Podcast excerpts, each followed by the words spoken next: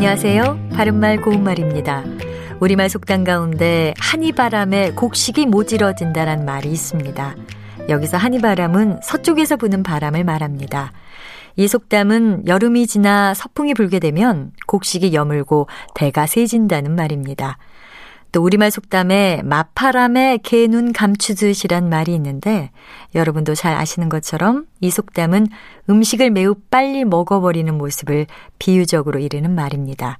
여기서 마파람이란 뱃사람의 은어로 남풍을 이르는 말입니다.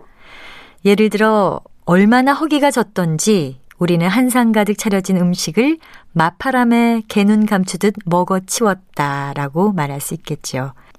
이 속담과 같은 뜻을 가진 것으로 남양원님 굴에 마시듯 두꺼비 파리 잡아먹듯 이런 것들도 있습니다. 마파람과 같이 어떤 바람을 뜻하는 말 가운데 파람이라는 표현이 들어가는 것들도 있습니다. 예를 들어 날파람 같은 것을 들 수가 있겠는데요. 날파람의 기본 의미는 빠르게 날아가는 곁에 일어나는 바람입니다.